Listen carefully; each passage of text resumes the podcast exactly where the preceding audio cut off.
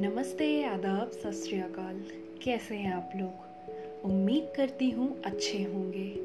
जैसा कि मैंने वादा किया था, हम मिलेंगे उन कहानियों के साथ, जो जुड़ी होंगी आपसे और कुछ मुझसे।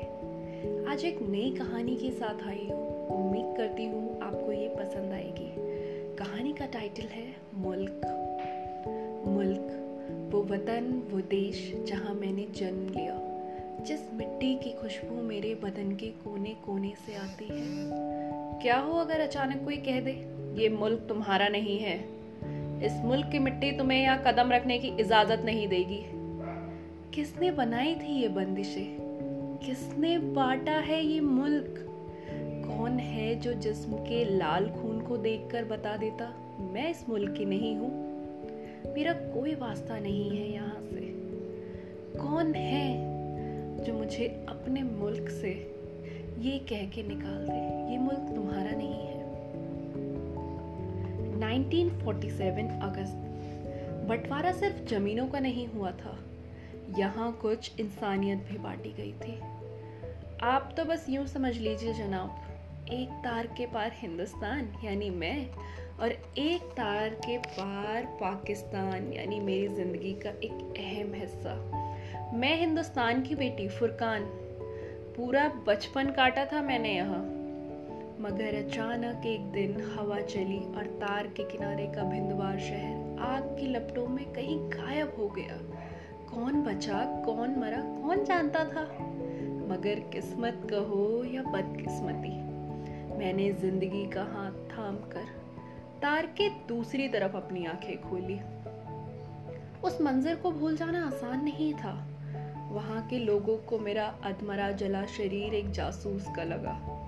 कुछ लोगों ने मारने की कोशिश की और कुछ लोगों ने बचाना चाहा। समझ नहीं आया था, बंटवारा किसका था? किसकी गलती की ये भरपाई थी?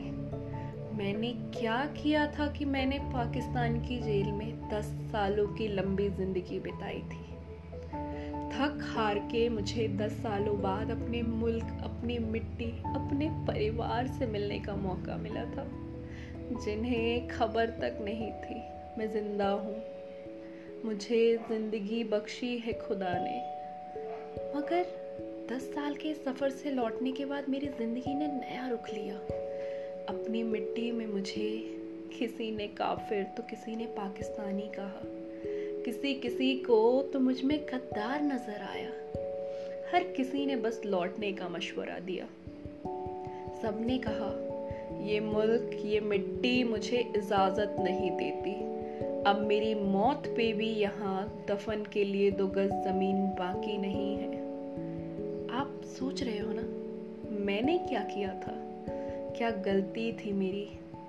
ये गलती मेरी नहीं ये गलती उस सोच की थी, जिन्हें लगता था मैं अपने देश, अपने वतन, अपने शौहर शाज के साथ लौटी हूँ। मैंने शादी नहीं, गुनाह किया था। मैं एक पाकिस्तान की बीवी थी। और पाकिस्तानी की बीवी होना यानी मैं अपने वतन अकेली नहीं, अपने शौहर शाज के साथ लौटी थी। शायद यही मेरा गुनाह